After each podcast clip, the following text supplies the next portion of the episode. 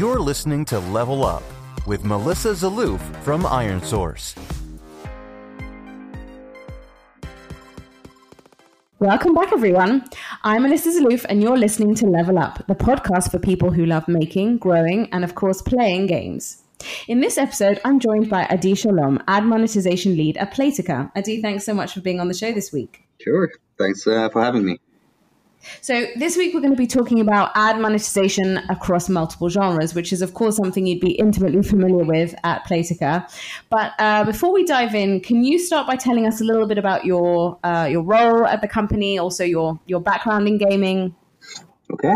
So um, I actually started a few years back uh, at a company called Auditor. We were an agency mostly focusing on mobile apps, specifically on gaming. Uh, after a few years of being on the UA side, Playtika actually acquired that company to become marketing department for Playtika. Uh, from that, uh, basically working on projects, uh, one of them being ad monetization. Over time grew the operation and now uh, focusing the entire monetization activity across Playtika's games. So, do you have a preference between user acquisition or marketing and monetization? Uh, it's like uh, choosing one of your kids, you know, who do you like? so, uh, that essence, yeah, I must say that obviously I'm pleased where I am, but uh, still uh, very fond of the user acquisition side. Uh-huh.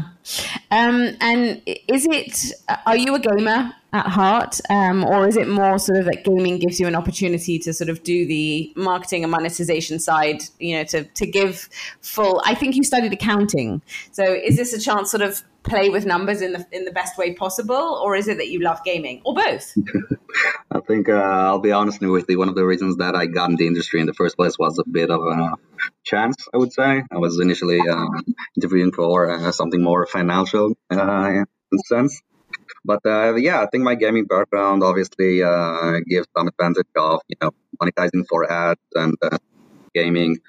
Since you can really relate to users and what they would like and what they would like to, how they would like to integrate your game obviously gives an advantage. I think, uh, at least for my my team, one of the things that I'm looking for always is uh, some gaming background is always in a plus for me.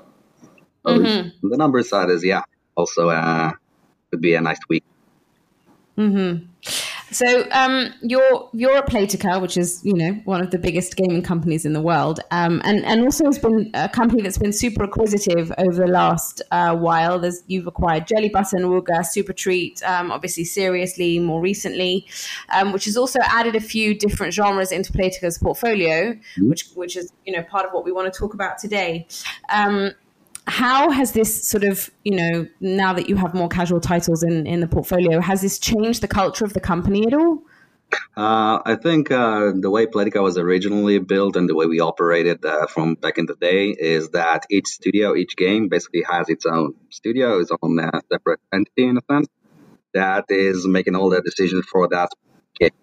So, in essence, uh, the addition of more games basically they still operate independently. And uh, the the main focus on what I can say, the main change from adding more uh, casual games to the mix, it's more on the cultural side of uh, maybe more uh, knowledge sharing, keep growing, keep learning a bit more on that aspect.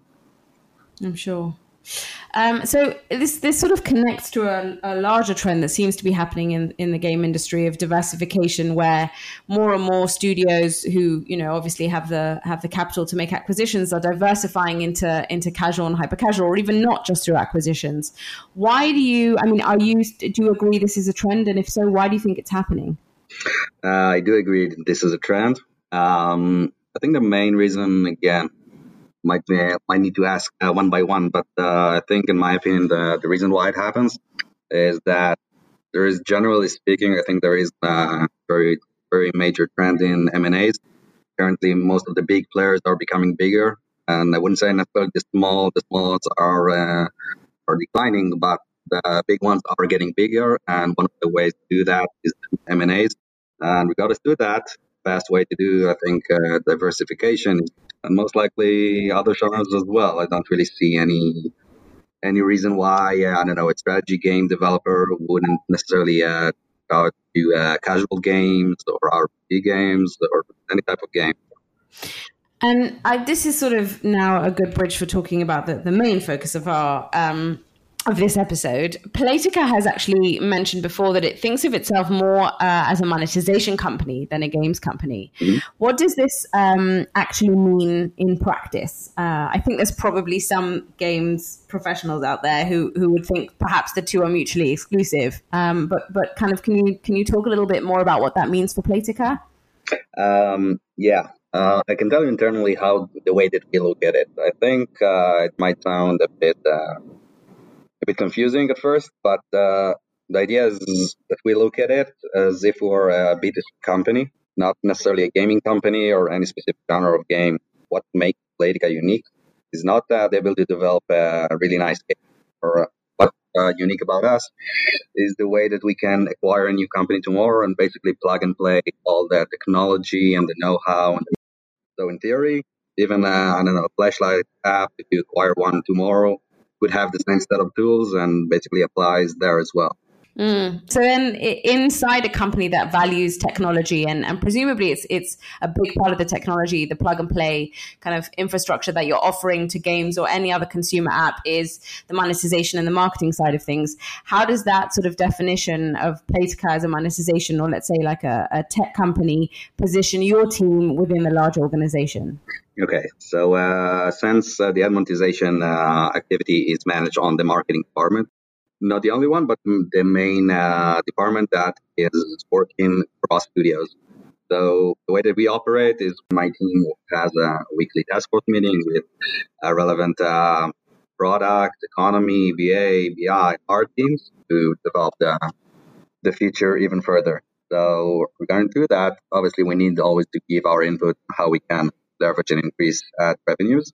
But the main focus, I think, for us is, uh, in addition to adding ad revenues, is how we can combine it in the game, not to damage anything live in the game.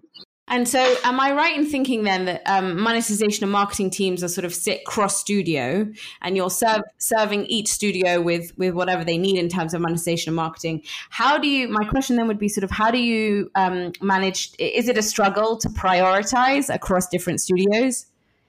Um, yeah, but uh, I can tell you like the we we have like a phrase in marketing here that's um, uh, hard to translate in, in English, but it's uh, we want to do everything. It's not like a quantity or quality; it's both. So if we, yeah, if we if we want to invest more focus in I don't know in one specific game and we're a bit low in capacity, we just increase the capacity. Got it. Um, I wouldn't I wouldn't mind adopting that attitude myself. Uh, so uh, we've talked a little bit about the structure of the team inside the company, but also within the team, um, your structure is quite interesting. So each monetization manager works on three different titles: a casual, a hyper casual, and a and a casino title. Um, what advantage do you think this gives your team, uh, both the individual players and, and the team as a whole? Uh, I think there are several ways uh, in which that an advantage. I think one of the main focuses is the, the knowledge that you can uh, get from integrating ads into, let's say, a hyper casual game, are not necessarily applicable to a very high IAP based game, but the ability to test new concept, new thing. It's easier to, to make changes and maybe test things on hyper casual games uh, in that essence and to uh, try to replicate or at least transfer the knowledge that you get into a more sophisticated game. And thus, you know, uh, having a, a, faster iteration, and faster uh, um, knowledge uh, gathering. That's like one specific example. Uh, in addition to that, uh, I think on a personal level, I think it's more interesting to you know diversify.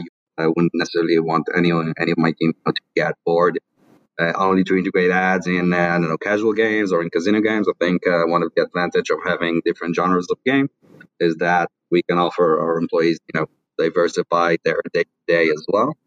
And to do that, uh, if I don't know, one of my, let's say I would do it differently, and one of my team will be focusing more on the casual games, and one of the casino games, and that will be the operation. So, even on the technically management uh, side, I would prefer to have the advantage of, I don't know, someone is sick for a week, someone can quickly take over and it's not you know, mm. to learn a new practice. Makes sense. And looking at it just from a, a, a, high level at the moment, how does monetization differ for each genre? Um, I think what mostly, uh, I think the main the main issue everyone needs to be aware of is the balance between IAP and ad revenue. So the more IAP heavy the game, the more cautious you need to be, and the more uh, segmentation heavy, and you need to tailor the reward type and the amount to each user and what. Let's say I'm a paying user, and you need to. I don't know. My experience will be very different than I don't know someone who started to play yesterday.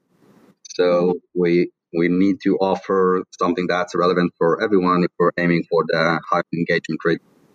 So that's the way we approach things. On contrary, on a hyper casual, uh, basically most users are pretty much similar. Everyone is new, and we don't really see any long term potential. Mm-hmm.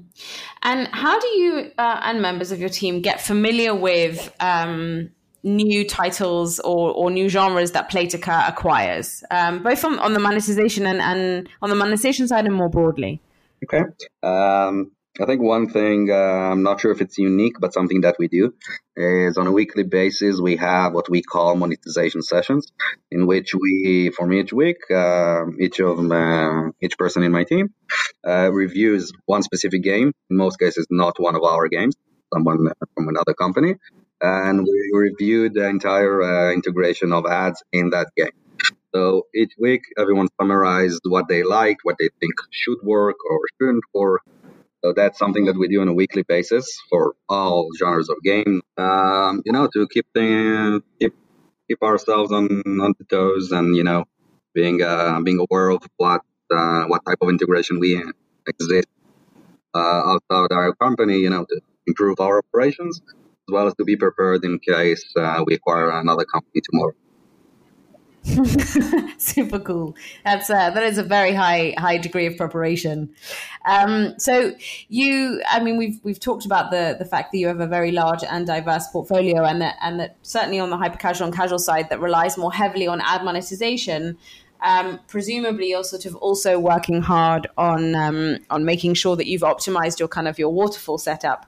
Can you talk a little bit more about how you organize um, the the waterfall for each different genre? Mm-hmm. Um, okay, so for hyper casual, uh, since the scale is obviously larger, the waterfalls are a bit more complex, and what we usually aim for is to to maximize the ARPDAU, whatever whatever whatever the case is.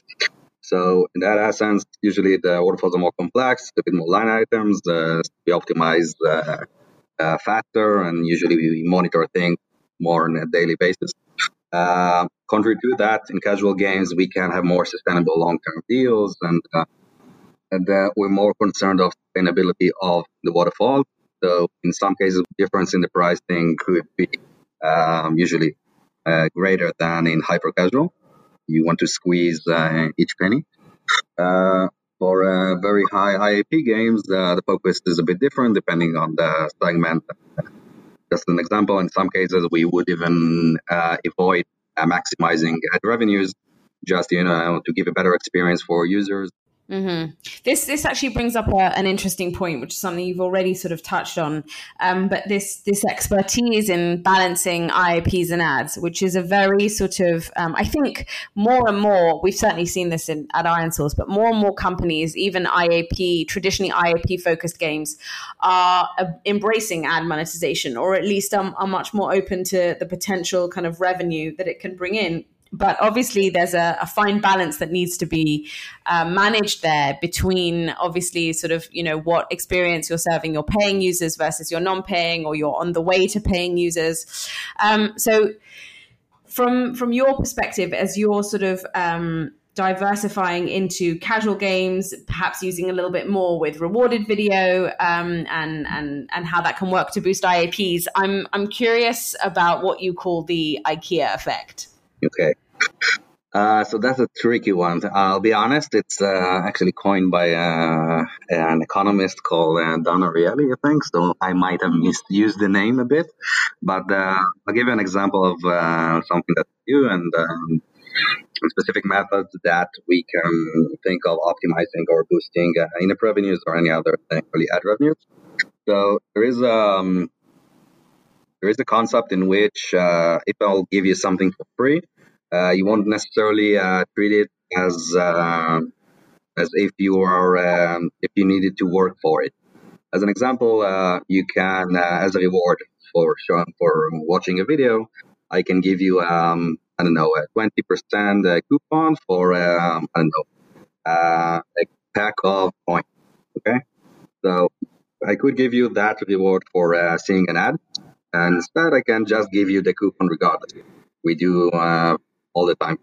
We also we give sales without any conditioning, but the effect sometimes for uh, users having to work for it, meaning to see the ad 30 seconds in length in order to get it, uh, in some cases make them feel yeah increase their value in uh, for them and in some cases could even boost uh, in a revenue that's an example of something that uh, could be done least, in, uh, in my opinion something that's uncommon at monetization uh, when focusing not just on ad revenues as a, standalone but also um, monitoring the IAP revenue mm-hmm. So what you're seeing is that um, through using um, ad monetization, presumably specifically rewarded video, it's having a sort of a network effect on on IAP purchases as well. Yeah, I think uh, for very high IAP um, uh, revenue games, I think the main focus should always be, at least for us, the number one priority is to maximize revenue, regardless if it's ad revenue or in-app revenue. That's the way we look at it. And for other IAP heavy games, I would recommend the same. Just ma- it's a matter of how you maximize the revenue, not just. Mm-hmm. So I'm pre- I'm assuming that it's called the IKEA effect because we like our IKEA furniture more because we built it ourselves. Yeah, that's the that's originally the assumption. Yeah. I see. Um, and and how? What are some of the ways that you guys implement um, rewarded videos to boost IAPs? Um, trying to think of a, a specific example, but not too specific. right, you can't give away your secret sauce. Yeah, yeah, need to, need to save something. Um, so I'll give you an example. You can use it for uh, the one. One of the advantages of uh, rewarded videos is you get uh, an attention from users. That uh, that's the reason why it's more effective. Let's say for interstitials or banners or anything else. So basically, it's a communication channel. It could be used for anything. Um, so in some cases, obviously, if you want to maximize ad revenues and that's your focus, obviously you want you want to sell that uh, 30 seconds of attention. But could be used for anything in that case. So if you have I don't know a new feature coming up, you can I don't know uh, show a specific video, you know, like uh, tease um, teasing the users uh, um, for a feature that should be launching in the next two days, something like that. So there are many ways you can use that as more of a communication channel rather than just revenue stream. I like that. Rewarded video is a communication channel. Um, and and what kind of um, are there specific placements or integrations that you see um, will will get just more engagement than others? Um, I think it um, the way we look at it is we need to tailor made it by game. So in some cases we do see uh, you know common uh, common testing that we see working pretty much the same across games. But uh, the way I think, I think I can give you an example of uh, one of the uh, Wooga games. In uh, June's Journey, the, one of the uh, performing uh, placement that they have is for, uh, I think, the 50% the sale on energy before you start. So basically, user enters the game, the usual flow that he, he has, and has the ability to to have 50% off for all these uh, resources that they should be spending regardless uh, for the next uh, 20 minutes. In that case, it comes naturally to users since it's in the normal flow of the game. So the more uh, connected the integration is, the flow and the, the actual product, uh, usually we see much much uh, much better engagement rate. Um, regardless to that, uh, for other games that we didn't necessarily had ad monetization from beginning, and it's complex to you know integrate ads into an existing game. Um, in most cases, users are are vary in uh, between what they like. For some users, they would like to get more lives or more coins, boosters, or anything. So the way we look at it is to have an option for each one. So for users, we would would have placement that uh, allows them to get boosters, others, live or whatever it is. So basically, we were trying to aim for different type of rewards. Mm-hmm. I'm assuming this this requires therefore quite quite robust segmentation. Um, yeah, more than one placement, uh, I think, is always, uh, I would say, a must in most games. Um, yeah, I definitely think it's a must if you want to really maximize the potential of your users.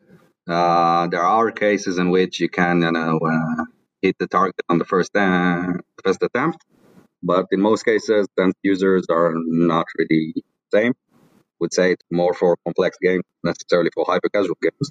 But for the more complex games, we usually need to tailor make uh, different scenarios of the integration. Mm-hmm. And and more generally, what mistakes have you seen other developers make um, when trying not to cannibalize IAPs with ad uh, placements? I think over segmentation is one. Um, give an example. I heard from one developer that he's excluding all paying users, so um, regardless of anything. So in that case, I would say that again, for everything should be tested and you know see the effect. And even if you see some negative impact on paying users, I think you can still tailor made uh, the capping, the frequency, everything uh, to match uh, segment. If you're trying to avoid paying users as a whole, I think uh, another common mistake is that most developers uh, forget that their traffic someone needs to buy it. So, like you want on the UA side, you want the best quality, you want the, paying users.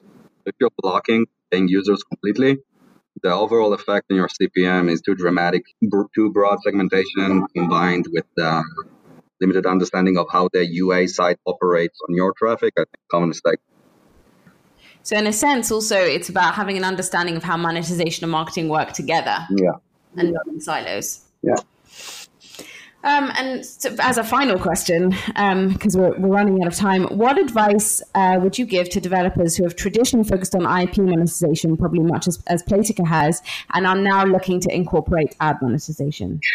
Uh, my main advice is that it could be done, meaning that even if you're the, the negative, uh, you experience a negative approach from anyone in the company, um, it everything, everything could be solved it just takes time, take testing, and if you need to be on the cautious side, be on the cautious side. That's fine. But in my opinion, I think uh, ad monetization is something that could be applied or or to be used in very heavy eye games, regardless of the way you see the games operating right now. So be positive, be you know, be proactive, keep testing, but you need to find your way to do. Awesome. Good advice, I think. Um, thank you very much, Adi. It's been really interesting to chat. I'm now going to go away and try and find the IKEA effect at play in my life more generally. Um, tune in next week, everyone, for more game industry experts talking all things game.